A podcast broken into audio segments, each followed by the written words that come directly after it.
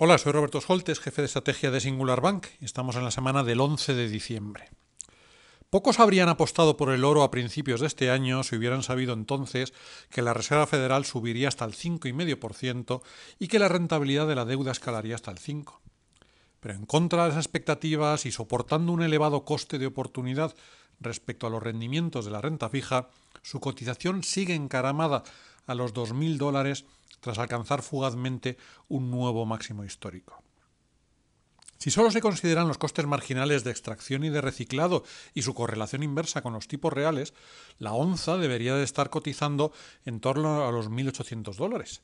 Sin embargo, las compras de los bancos centrales de países emergentes explican esta fortaleza, algo que no parece que vaya a cambiar en 2024 y que reduce su riesgo a la baja en este activo refugio que diversifica las carteras. Hasta 2021 el conjunto de bancos centrales y de organismos internacionales compraban de media la décima parte de la nueva oferta.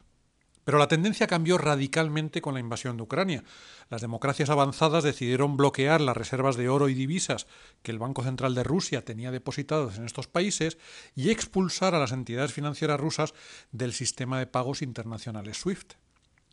Varios gobiernos de países emergentes, no solo Rusia y China, han tomado nota y están cambiando la composición de sus reservas para reducir el riesgo de bloqueo.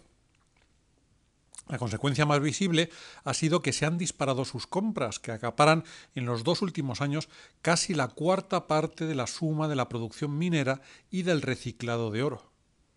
Unas decisiones en las que prevalecen criterios geoestratégicos frente a su precio y a la renuncia a los rendimientos de invertir en deuda de las potencias occidentales.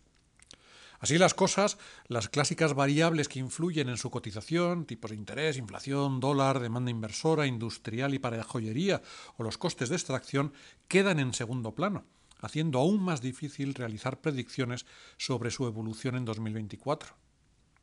Nuestro escenario base, la inflación continuará moderándose lentamente, las políticas monetarias se relajarán menos de lo que descuenta el mercado, la actividad económica se desacelerará más, aunque sin llegar a desatar una profunda recesión global, y las bolsas tienen un potencial alcista acotado, pero sin razones para augurar un desplome. En principio, sería un entorno en el que el oro debería de estar bajo presión, con los riesgos algo más sesgados a la baja pero con pocas esperanzas de una clara distensión geopolítica, y en un año electoral clave para muchas economías importantes, vemos probable que China, Rusia y algunos otros países emergentes seguirán destinando buena parte de su superávit de pagos a acumular reservas sobre las que tengan control. De ser así, la onza podría seguir oscilando alrededor de los 2.000 dólares en función de las expectativas de actuación de la Reserva Federal y de los movimientos del dólar, cuya depreciación tiende a fortalecer el metal amarillo.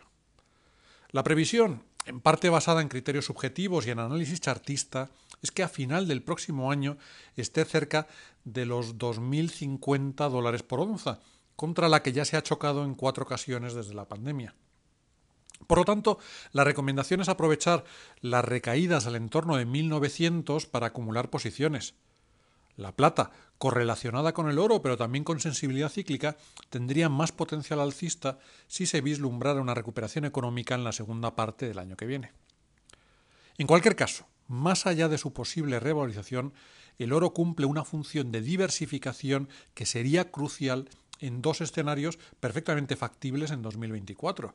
Una recesión aguda que provocara una fuerte caída de los tipos de interés o una crisis geopolítica que aumentara la aversión al riesgo en los mercados y que llevara a China y a otros países emergentes a reinvertir parte de sus reservas en deuda del Tesoro de Estados Unidos en lingotes de oro. Muchas gracias.